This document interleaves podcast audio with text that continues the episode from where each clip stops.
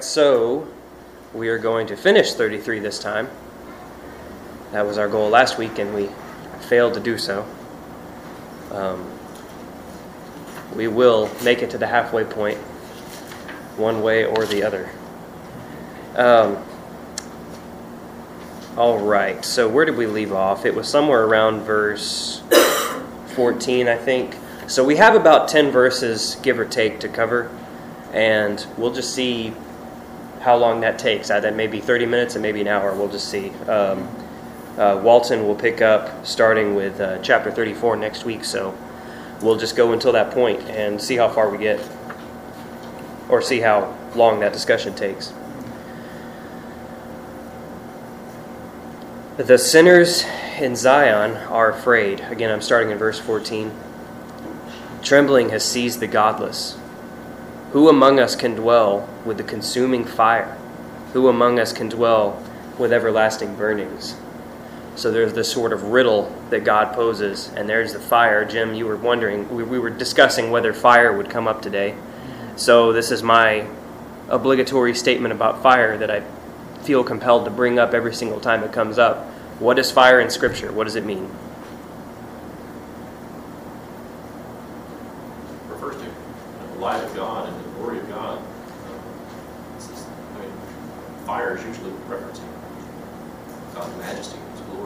Yes, yes.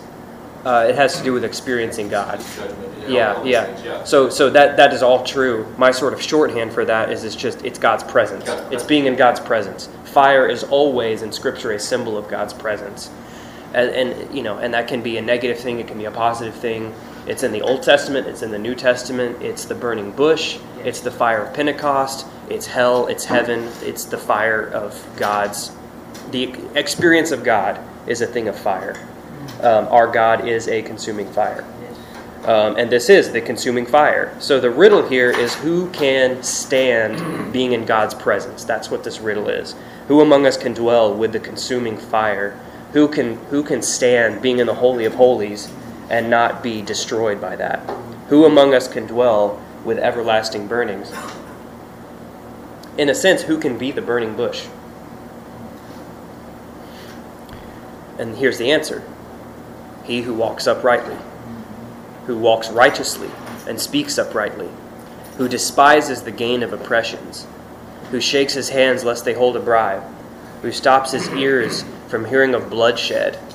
These are all signs of a holy and righteous life, and shuts his eyes from looking on evil. He will dwell on the heights. His place of defense will be the fortress of rocks. His bread will be given him, his water will be sure. This sounds very similar to some of the Psalms that you read, like Psalm one, or um, I was thinking in particular Psalm twenty-four, who can ascend to the hill of the Lord, that is who can go to the holy place, he who has clean hands, he who has a pure heart. Um, that Psalm is particularly important in this case because it centers around the King of Glory, Christ being the King. We're about to talk about that in a minute, so there's a similarity between this chapter in Psalm twenty-four. Um, Which chapter? I'm sorry. thirty-three. We didn't quite finish thirty-three last time, so we're going to do the second half of thirty-three this week. I'm in verse fifteen right now. Um, so the person who can stand in God's presence is the person who is holy. It's a simple but profound statement. Um,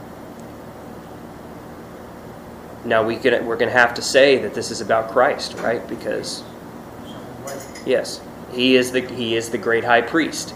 The job of the high priest, not the job of every priest to go into the Holy of Holies, it's the job of the high priest in particular. So the question is, and this is the riddle that Isaiah and God poses, who is the person to go into the Holy of Holies of the cosmic temple? Well, that's got to be Christ the high priest. So, any thoughts about that?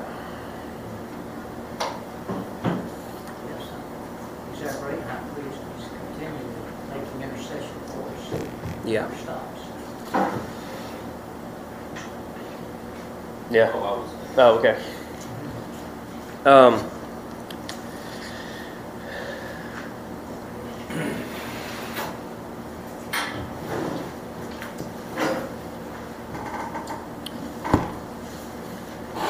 holiness is a thing that's not very well understood by our culture and by our time. And so it's a difficult thing for us to talk about. But it has to do with being set apart. Set apart specifically for God, for His purposes. Um, it means being separated from the world in this sort of um, special assignment. Something can be, and this is the part where it's hard to understand, something can be uh, not inherently sinful and still be unholy. Does that make sense? In the same way that Samson didn't drink wine, right? That was a, a kind of setting apart for him. Didn't mean that drinking wine was a sin, but it had to do with uh, the holiness of his calling and the, him being set apart for a special purpose. And we see this a lot in Scripture. Uh, we come up to the New Testament where Paul talks about, you know, uh, yes, all things are permissible in Christ. It's not a salvation issue, but not all things are beneficial, right? And so sometimes as a Christian, the you might feel compelled to give something up for a spiritual benefit, and that doesn't mean that what you're giving up is inherently sinful. But it does mean that you're setting apart your life for a greater purpose, greater than what that thing would give you. And that's what Lent teaches us. That's that's what Lent is all about. It's the purpose of Lent. If you're giving up a besetting sin for Lent, you're not doing Lent right. Yeah. The point of Lent is to give up something good and trade it for something better.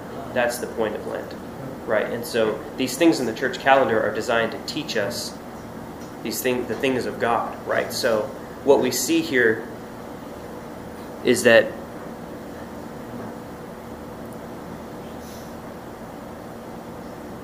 what we see is that this person, this priest of God, is completely and utterly set apart from the world. He's in the world, but not of the world. He's completely, he's completely separate. We're in thirty-three, second half of thirty-three.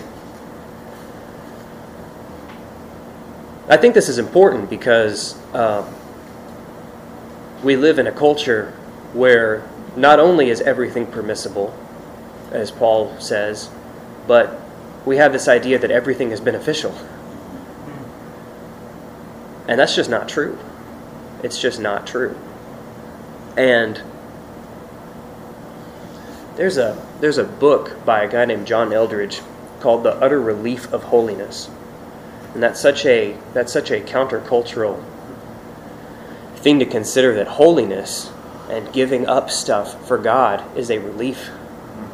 It's a relief, right? Because it's in the discipline of pursuing Christ that you find uh, freedom in Christ. That's where the freedom is found, is in the discipline of it. Talk to me.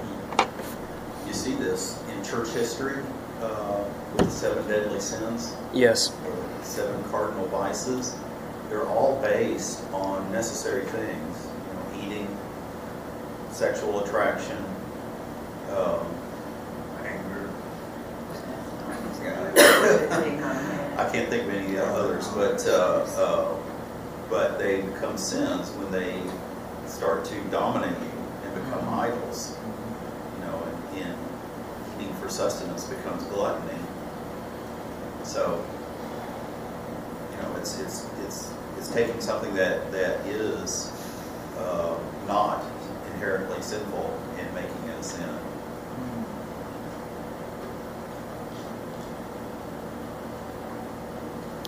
Is the fear of God that directs us towards holiness. I wish you had been here last week. We talked a lot about the fear of God. You should go back and listen to it. I, I kept thinking about you the whole time because I know this is one of your yeah. one of your big things, is the fear of the Lord. It's the beginning of wisdom.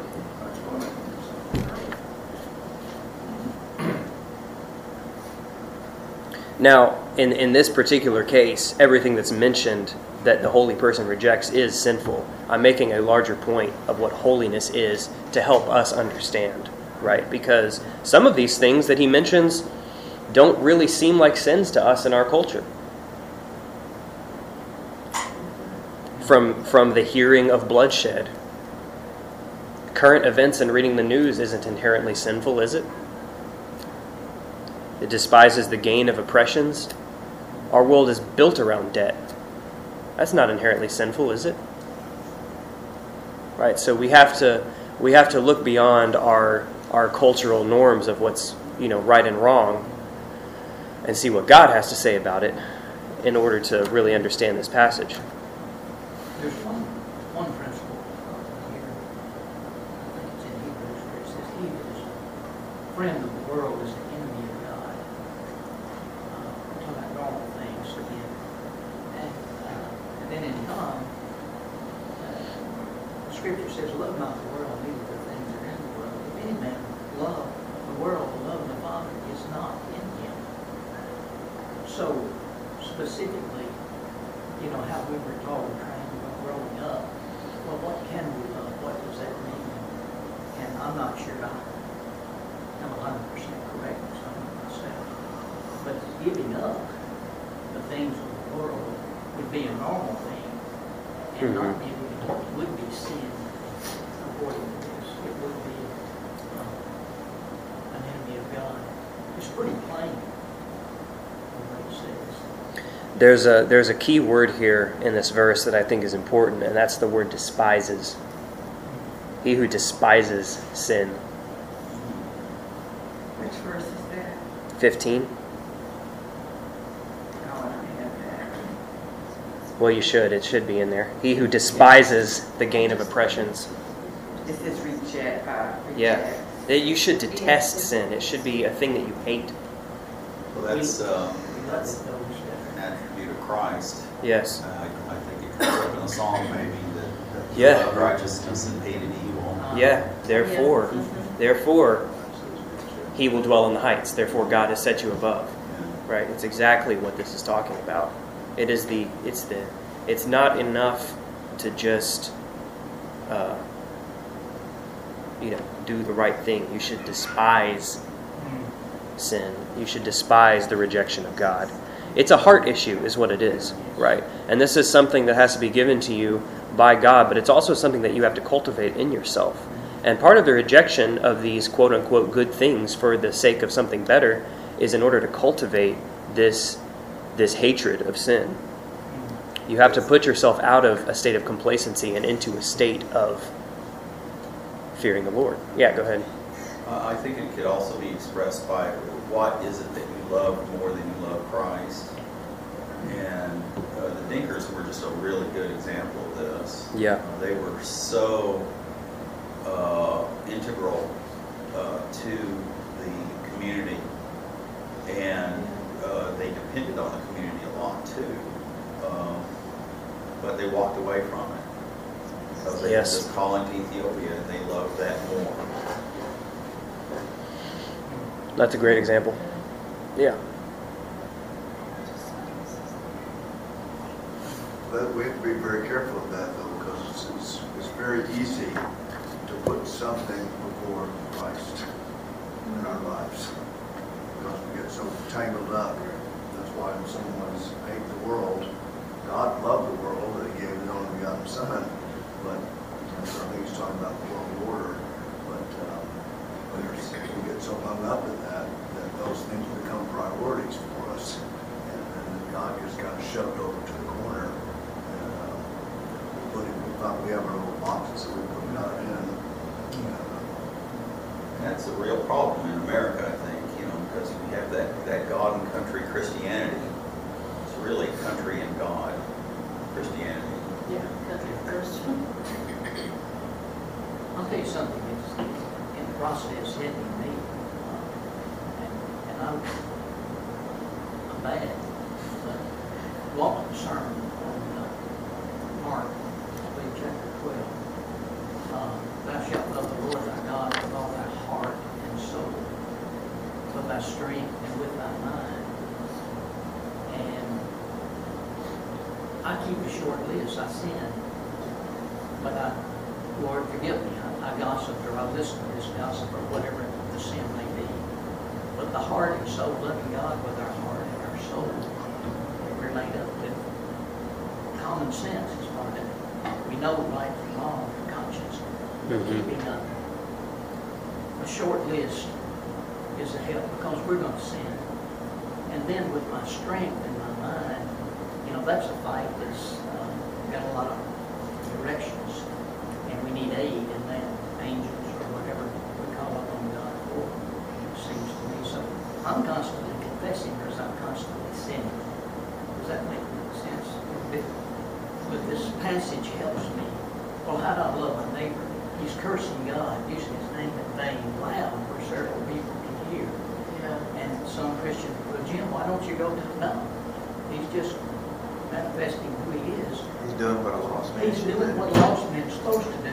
And I'm to hate those things and love him. Because God hates it. Yeah. But I found, I didn't find a revelation from God this morning on that. I made real quick. It lines up. The Lord tried the righteous, but the wicked and him that loved violence, his soul hated. Upon the wicked he shall rain snares, fire, and brimstone, and a horrible tempest. This shall be the portion of their cup. Where is that passage? Uh, Psalms eleven. Psalm eleven. Psalm eleven. So this is a crowd of uh, people mostly older than myself. And I don't know, I don't know what it's like to, you know, pursue the spiritual disciplines as an older man. I can only speak as a younger man, but for me, it's a, it's a lifeline. I have to pursue this stuff. I don't have a choice in the matter. I have to pursue the spiritual disciplines because that is the only way that I can train my heart to do all these things that we're talking about, to fear the Lord, to hate sin, right? This, the, the, you know, what they what church history has time and time again called the spiritual disciplines is it's it's it is necessary for someone in my position. I, I don't see another way around it. And I think that's the case with most Christians. We just don't hear that very much. So um that's why we gotta wash we gotta wash our feet every day. Parts of the rest of the clean, yeah. It's only your feet that are getting so filled. It's your feet are walking around in the world. um. All right, so his bread will be given him, his water will be sure. Let's read verse seventeen.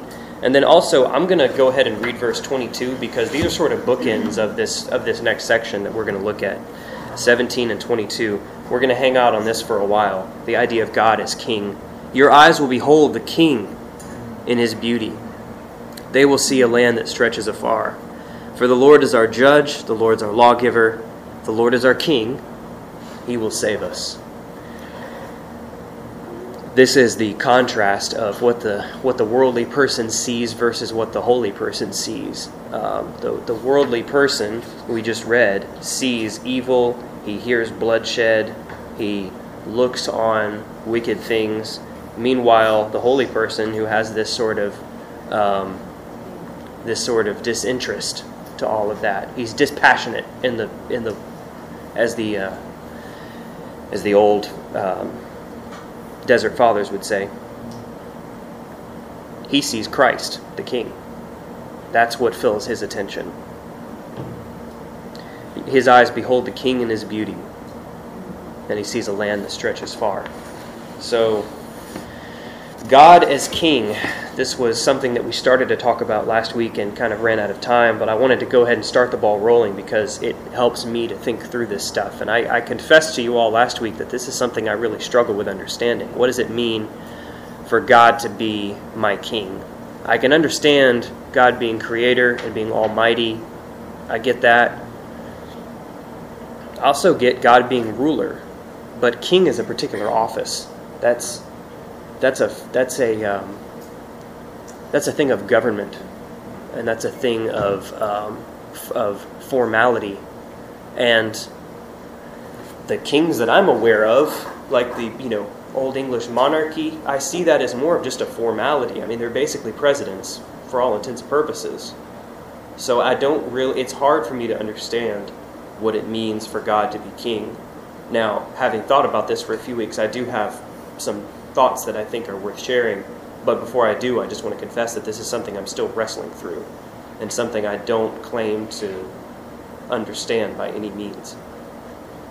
Nick really helped me with this when we um, were talking about it a couple weeks ago, because it's true that I don't think we have any example in modern times of what this is talking about. I think when it's talking about God being king, it's not talking about the king in the way that we're used to understanding it. Um, it has to do with, this is not the way Nick put it. I'm going to try to, I'm going to try to get there in my own words, because again, I'm still wrestling through this. So bear with me. Let me ramble for a little bit, and then I'll open this up for discussion. It's the only way that I think I can talk about this stuff. It has to do with the head and the body. Now, when I was talking about biblical symbolism, somewhere near the start of this study, I brought that up as a as an example of how symbolism in Scripture works, where you have this thing that appears at multiple scales, right? So you have a head and a body, you yourself as a person. You know, you're actually made up of a bunch of multiplicities. You know, a lot of your emotions and spirit and your hormones, the way you perceive the world, has to do with the bacteria in your gut. You're actually made up of a crazy amount of multiplicity, but you have a head, and those two things combined make you a person. That's the head and the body. Right, now scale that up to the husband and wife relationship, and you have the head and the body. Scale that up even further, and you have the body of an organization and its leadership, or head. In the political sense, there actually are literal heads of state or government. They actually call them that, right? These things are not arbitrary. So you have the head and the body. Scale that up eventually high enough, and you get to Christ and the church. Right, that's the ultimate example of this. The king is the head of his body. Now, what does that mean? Well, again, it's hard to understand because we don't have a good example of this, but Paul explains what the head and the body relationship looks like. He explains this in the epistles. Y'all remember what the relationship is between head and body? What does Paul say about it? One is Christ and the church. Yes, he says this is what it's about, yeah, right? But what is the actual relationship? What's the body's relationship to the head? Submission. The body does what the head says. What's the head's relationship to the body? That's the part that's missing. Rulership. Yeah, rulership, but but um, what's it? I mean, in what way? What does the head do for the body? He loves it, and he gives himself up for her. He protects. He protects. He leads. He leads, but it's in a loving, sacrificial way. Paul says that the relationship between the head and the body, when it's working properly, is one of sacrifice. And it's one of self-sacrifice. Not sacrificing the body, but sacrificing himself, the head. Right? And so the proper king, the, the, the correct king, is the one who is willing to lay down his life for his people. That's the that's the king. So when it says God is king, it's not talking about some sort of um, some mere formality. It's not talking about like the president that we have today. It's talking about a person who rules his people from a standpoint of such deep love that he's willing to die for them. When is the last time that we've had a king like that? I can tell you when the last time was. It was nineteen fourteen. It was Albert the First of Belgium who fought on the front lines in World War One. We have not had a king fight on the front lines since. It's been over one hundred years. Was he killed or did he? No, they actually won. It was a defensive victory against the Germans. Yeah. Um, morale tends to be high when you have the king fighting alongside you. So. um, From the same time period, there is yeah. a, a story out of Ethiopia uh, about the Italians invading and, uh, and the king taking his drum and going out to the streets and rallying everyone to, you know, come fight them off. I don't remember his name, but that's another example. Remember, yeah, absolutely. The same time period. Absolutely, yeah. Do you remember that? I don't remember the name. There was a current example of that in Ethiopia where the president, with this invasion from, uh, well, up north uh, to Tigrinya, wherever it was, uh, he said, I've got to go to the front line and rally the troops. So he, he put on his army right. uniform, went out to the front lines, rallied the forces. Well, presidents will do that, you know, fly in secretly or something, and, you know, but not publicly. They aren't killing themselves. No, they're not but killing not themselves. They are, perhaps, but, but not, not, not extreme. No. Not like the front line no. where they're shooting guns. No, the troops love it. They can show up. So, so um, what I'm about to say is is completely regardless of the politics of the situation. But when you look at the war in Ukraine, this is why Zelensky has has has captivated the heart of his people and also of the West, is because he's tapping into that archetype. I'm saying nothing about the politics of Ukraine versus Russia. I'm saying that the visual of a king in military clothes, that is inspiring for people, right? And that you had there's no question in anyone's mind that Zelensky loves his country and is willing to give up his life for it. There's no question in the eyes of anybody watching. Say what you will about the situation, but at least you can say that about him, is that he's tapping in to that, that deep archetype of this is something that, that people long for, and it's something that we do not have in America. Um, now, the idea of God as king, again, is still something that I'm still trying to still trying to work through, but I think Nick, for me, has been really helpful with this to show me that the idea of, of what a king is for his people is something that you really have to look into history to find, because you don't have a modern example of it today. Yeah. Right. This is something they would have understood, especially especially with the threat of Assyria looming. They would have understood this is talking about a king who comes in and saves his people, really saves them. And it actually says that here. The Lord is our king. He will save us. When uh, really throughout history you've got this problem. Because yeah. so many people uh, pursue power, you know, out of out of ambition yes. or, or ego. There's not that many that that truly see it as a calling to service. Um, I don't know of anybody yes. in our current culture who is who, who's there strictly to serve. Um, And, and most kings are not that way that way either. You know, the War of the Roses in, in Britain in the, in the fourteen hundreds just went on and on as as different parts of the same family tried to to uh, get power. Um, you also see, I mean, this is a different point, but you also see this, see this in David. You know, David was a warrior king, except for that one summer when he did not go out with his uh, armies to battle, and that and that leads to his great sin, you know, of um, Bathsheba and Uriah, which he paid for the rest of his life. It was, it was avoiding his duty to be on the front lines with his people. He actually swaps places literally with Uriah. He puts Uriah on the front lines as the king. Yeah. That's where he should have been. Yeah.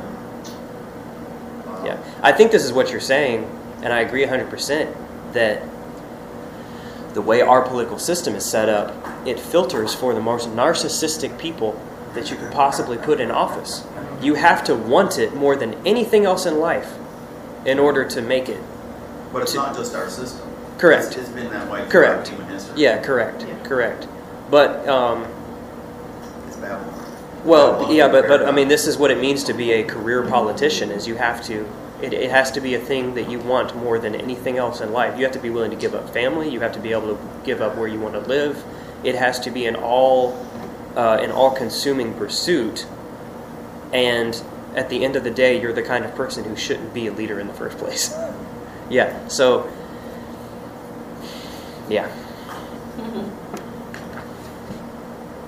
Our early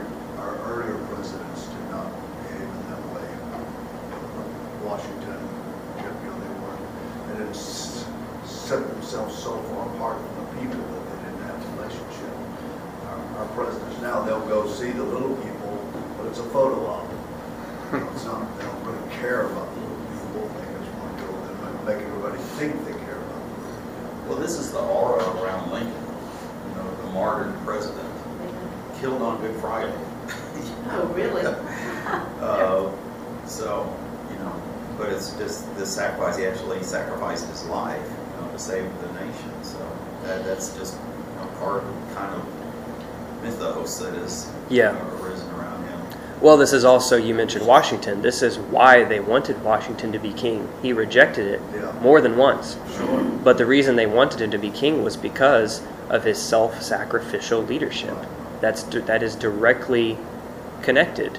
Um, there is an amazing story that you can read about um, this Native American leader who came to visit Washington back when he was still a colonel because he fought against Washington and saw that Washington stood was the only person standing out in front in the open. He was the only person putting himself in harm's way with this, you know, with this uh, um, you know, battalion of people fighting behind him. And this uh, this Native American leader had a vision that this person was not, he was not English. He was going to be the leader of a new nation. And he had this vision of him in the heat of battle. And he had to come and visit him and tell him this as a prophecy. And he says, you know, you are not, you're not what you came from. You, there is a new nation forming and you are going to be their chief. And what he that, that what gave him that vision was this self-sacrificial leadership that he saw long before he ever became president. In the French and Indian War, he was a major factor. Absolutely, yeah, yeah, absolutely. There's also, there's also a story about George the third, you know, whom uh, Washington defeated yeah. on the battlefield. Uh, a quote about Washington as president: uh, George the third said, "If he steps down from power, he'll be the greatest man in history." So, sacrificing not just for his people, but also sacrificing his power. You know, yeah. It was in hand. Yeah. Well, that was uh, Napoleon's lament in exile. He was lamenting, and he, he wrote about this in a letter. He said, "They wanted me to be like Washington." He couldn't do it. I'm not Washington. He couldn't do it. Um, I mean, we are so, I mean, we're just, we're, We're removed from this, and so it makes it difficult for us to understand what it means to have a loving, self-sacrificial head over us. You know, our leadership cares more about his people than about their self-interest. Is there any person in our leadership that we can say that of? I don't think there is. I don't think there is. Um, we haven't even had a president seen active combat since George Bush Senior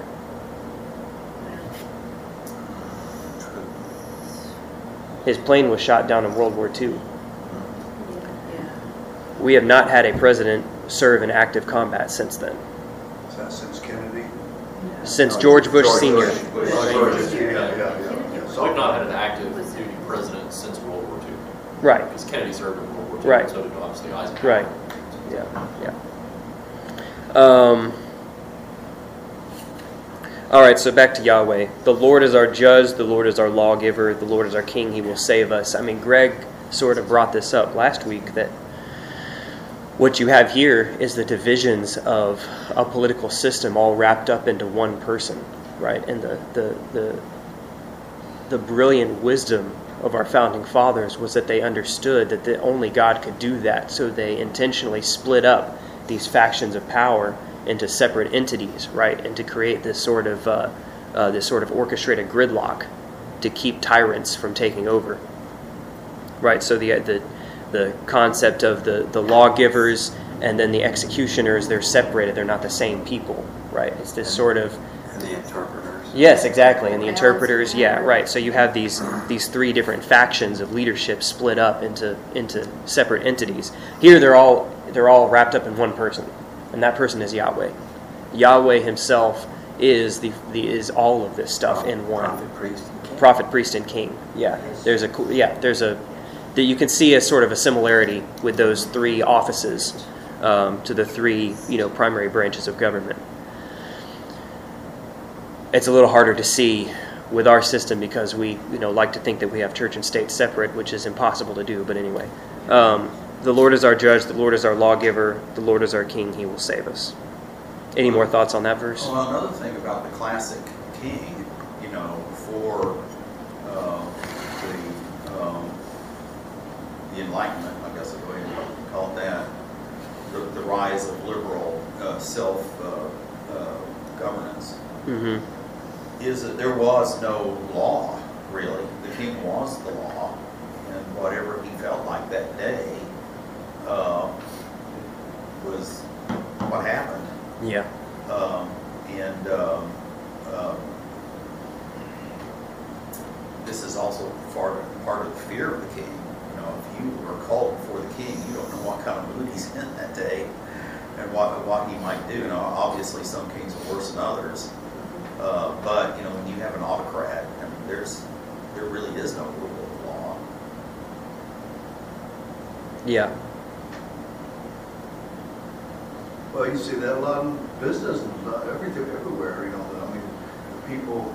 You know, I see it. I saw at union. The people at the top have a different set of rules than the people below them. They can operate on a different their whole, and they can kind of change the rules to fit whatever happen, be happen, is happening at this moment in time. And, you know, and but everybody below them, they have a very strict set of rules that they have to live by, and if they don't live by them, they can be in trouble. It's unfortunate that that happens in to bring, churches. To bring this back to Christ, though, Christ is the only holy king. He's the only benevolent king that can, can do this rightly. Self-sacrificial. Yep. Well, and driven by love. Yes. Yes. But it took, it took that, it took the incarnation and, and, and the death and resurrection of Christ to be able to put him in the position that he's now in, as that we read in Revelation, you know, that he's dressed in white, you know, the sword coming out of his mouth. He just, King of kings and Lord of lords. Yeah, that's right, that's right. So, so it's almost like you have to kind of go through certain things to get to that position, and most people aren't willing to. You're saying the incarnation is part of that act of love, yes, part of exactly. that self-sacrifice. Yeah, that's okay. Yeah, yeah. Um, the opening of the scroll is an act of judgment. You know, we'll see what's inside this scroll. Right. And only only the Lamb was worthy. Well, so you have to walk a mile in someone's shoes before you criticize them, you know, before you just judge them, make judgments of them. You need to put yourself in their place, and that's what that's what most people are, are unwilling to do. You know, so they, they don't know the struggles or the pain or the whatever that some people are going through. So that's why they can make such quick judgments. God, that's such an evil thing. You know, destroy everybody that does that, or whatever it might be. And yet, you know, we don't know their, we don't know where they are. We don't know, we don't know the pain that they've experienced. And so once you start realizing that and start meeting and talking to people like that, you, you, you start taking a whole different view of judgment. You know, so, and that's what, that's exactly what Jesus did. He placed himself in that position.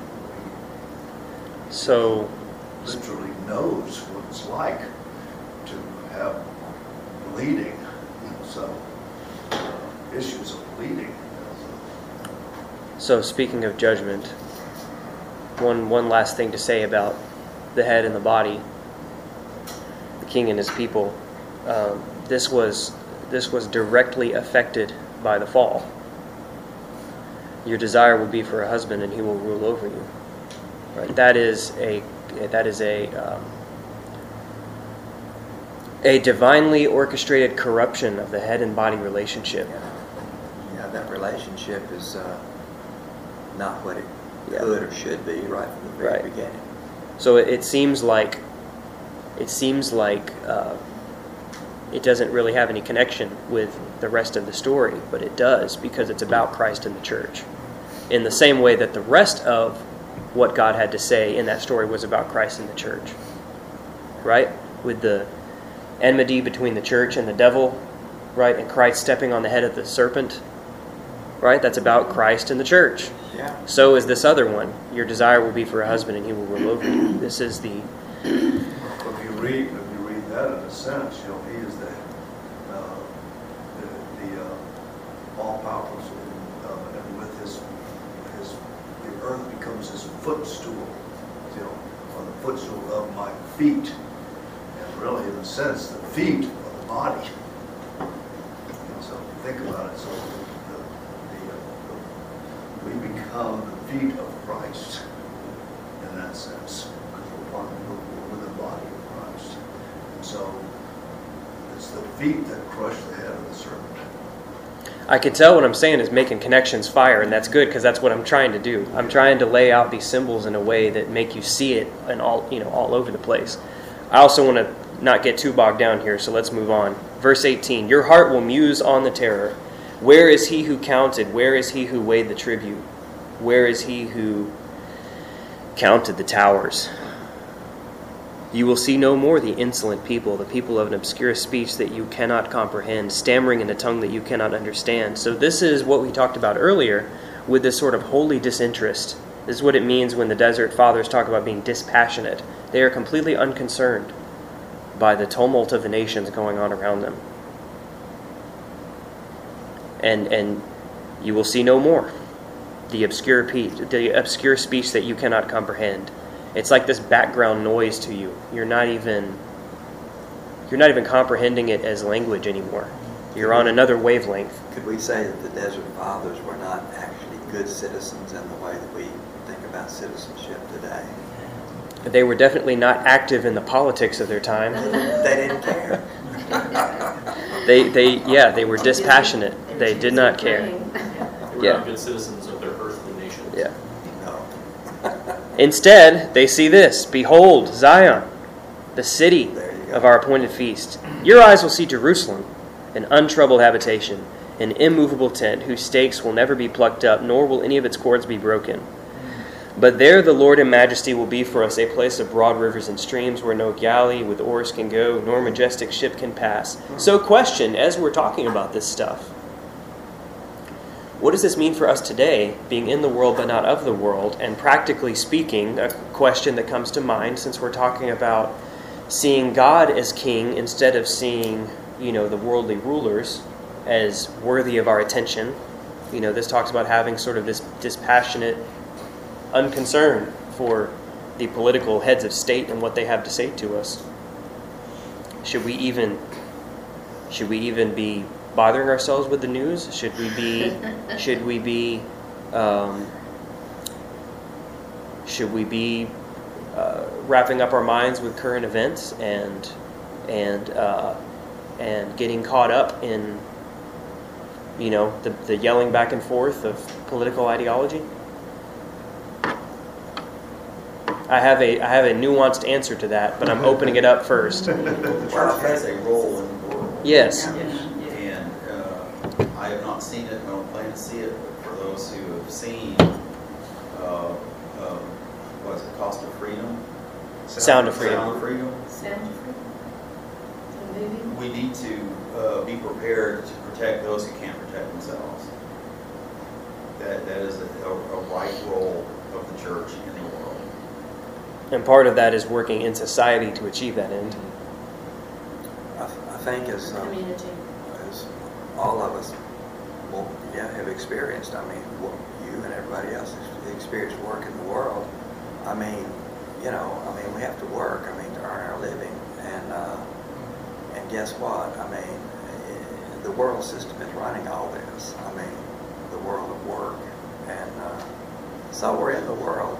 But, uh, yeah, I think that's the that's the trick of discipleship is, you know, how to, how to figure out that we are in the world, but then how not to be part of it. I mean, that's the that's the trick. These things that we've been reading about too, when the Nazi, when that that philosophy was rising, people closing their eyes to it, and we're being told, "Don't close your eyes. You've got to right. keep your eyes open to see what's happening." So, so here's here's my sort of way of thinking about it right now. You can engage in politics. You can engage with the world as a Christian. But you have to do it understanding that inasmuch as you're in politics, you're in the arena of spiritual warfare. You have to see it as a battleground. You can do it, but don't do it as a casual consumer. If you do it as a casual consumer, you are... You are... Um, You're just at the whim of whatever they throw at you. Well, I'm, I'm not even talking about politics. I'm just talking about the world of work. Yeah. No, oh, the world of work. Okay, and, yeah. And I think you where you work, there's probably some fairly gigantic spiritual warfare going on. I work for the government. Well, there you go. I know. Yeah. I'm just saying, yeah. Where you work here, yes. in, in the prison and all that, I mean, you know, there are principalities and powers that are doing stuff in there, and uh, uh, we, yeah. so we're aware of it. Well, well I, specifically, when I'm reading this stuff, I'm thinking about how do we think about even something as simple as reading the news, because it's talking about this like disinterest from uh, what's going on in the world. Do we even bother our attention with, you know, current events and politics? I think that you have to do it from the standpoint of understanding that it is a playing out of the conflict in the heavenlies, and you have to understand that it is it is a thing of spiritual warfare. If you do that, then you're in the right place where you can actually see these things rightly. Um, Katie and I went through a period in our life, probably fifteen years, where we didn't even have a television. Yeah. Uh, but unfortunately now we do. I watch it all the time, and I, I can't necessarily say which one was better, which one was worse. We had our children back when we didn't have uh, I know. So it's, it's, it's foolish for us to think, too, that Babylon has any interest in fixing itself. Correct. Yeah, and for sure. In, in this, in for sure. the current Western style of government, we have this idea that we're one election away from everything being back to normal. Yeah. Yeah. And that's, that's just not true. That's well, it's also it's also foolish to think it's also foolish to think that Babylon cares what you think about it. Yeah. Yeah. They're exactly. giving you all of these articles and all of this information as though as if we as, care about as, it. As though they want you to be concerned with and it. And asking you to take a survey. They do not care your opinion in the least, right? Yeah. Well, and, which, and uh, I'm not suggesting we shouldn't vote either. You know, I mean, particularly when things are becoming so obviously satanic. You know, where voting is just one of our uh, one of our tools in this spiritual warfare. It's not as good as tool as prayer is, but. Uh, You know, it's, it behooves us to do anything we can. Well, again, I'm, I'm specifically talking about being the situation where we are constantly hearing of bloodshed, mm-hmm. like the wicked people in here. Yeah. We're hearing of wars and rumors of wars all the time. Right. We're told we need to care about this stuff. It is this sort of like political gossip and that keeps coming down to us and keeps coming down to us. You have to understand that th- that, that is, look, attention is the battleground of the spiritual realm, right? And you have to understand that social media is a war for your attention. You have to see it that way, otherwise you're just going to get lost in well, the in all, the chaos all media of it. Is, uh, we have to be cognizant, too, that so much of what's in the media is there for manipulation purposes. Yes. So, you know, kind of uh, separating ourselves from that you know, mm-hmm. to help us, you know, not fall for the baloney.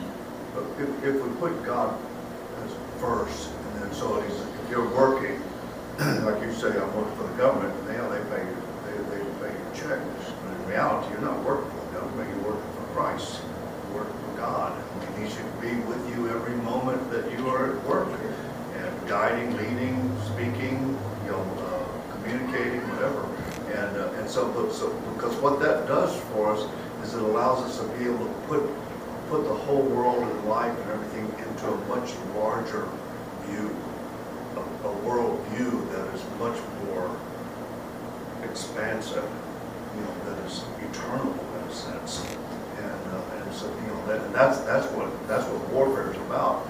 It will see see the picture in a much broader sense than just. Okay, we just have to survive this moment, you know. So, so if I if I, if I know that ultimately God is in control of everything, I I can go into it with a, you know with an understanding that hey, I'm on the, I'm on, I am I am serving the one who is going to sweep this mess underneath him. He's going to deal. He's going to do my. He's going to do away with whatever it is in the world. You know, so. Just trusting him that it's, a, it's okay, you know, no matter no matter what's going on around us, it's okay. It doesn't matter because God God is in control. Uh, just trust, trust and believe that that's true. You have to say, well, you believe it, what happened? We forget it.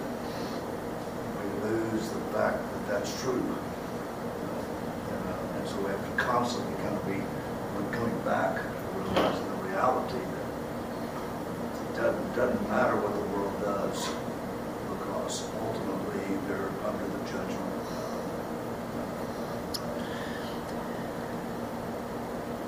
I don't, I, I, so I agree with that in principle. I'm trying to figure out how practically that plays out.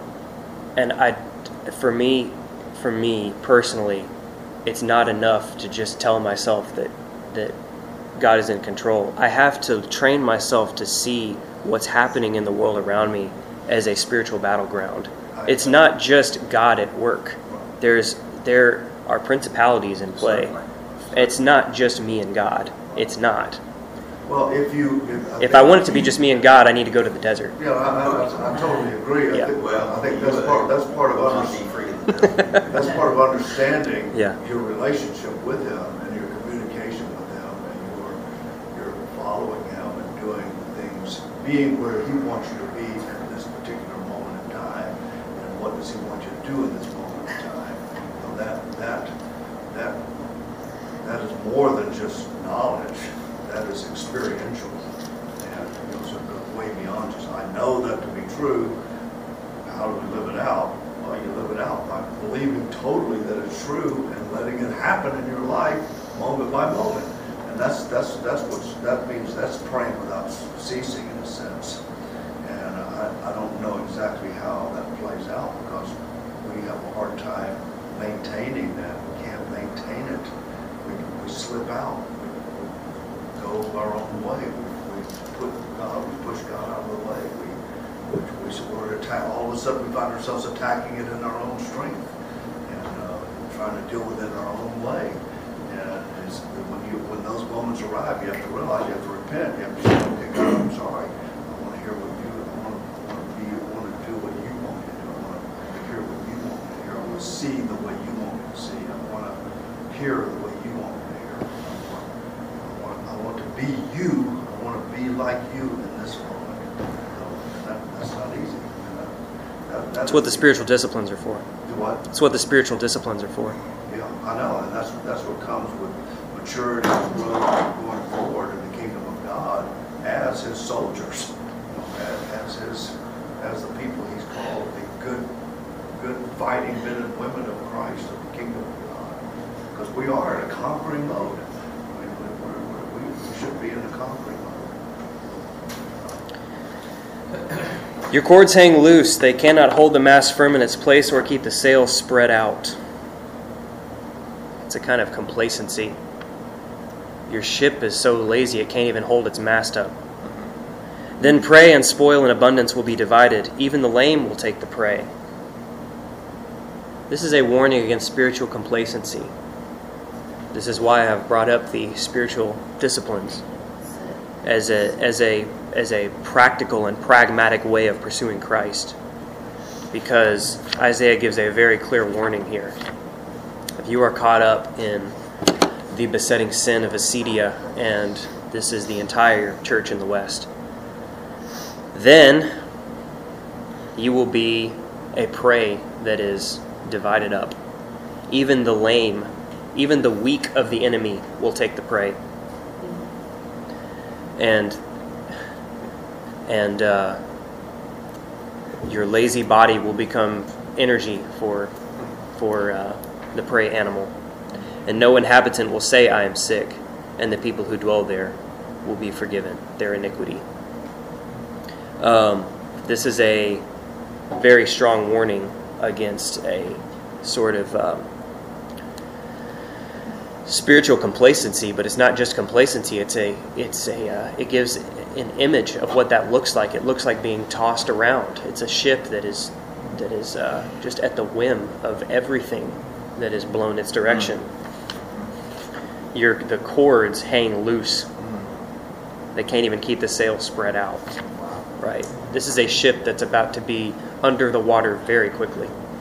Yeah, a boat has to be going faster than the water. Yes. Yes.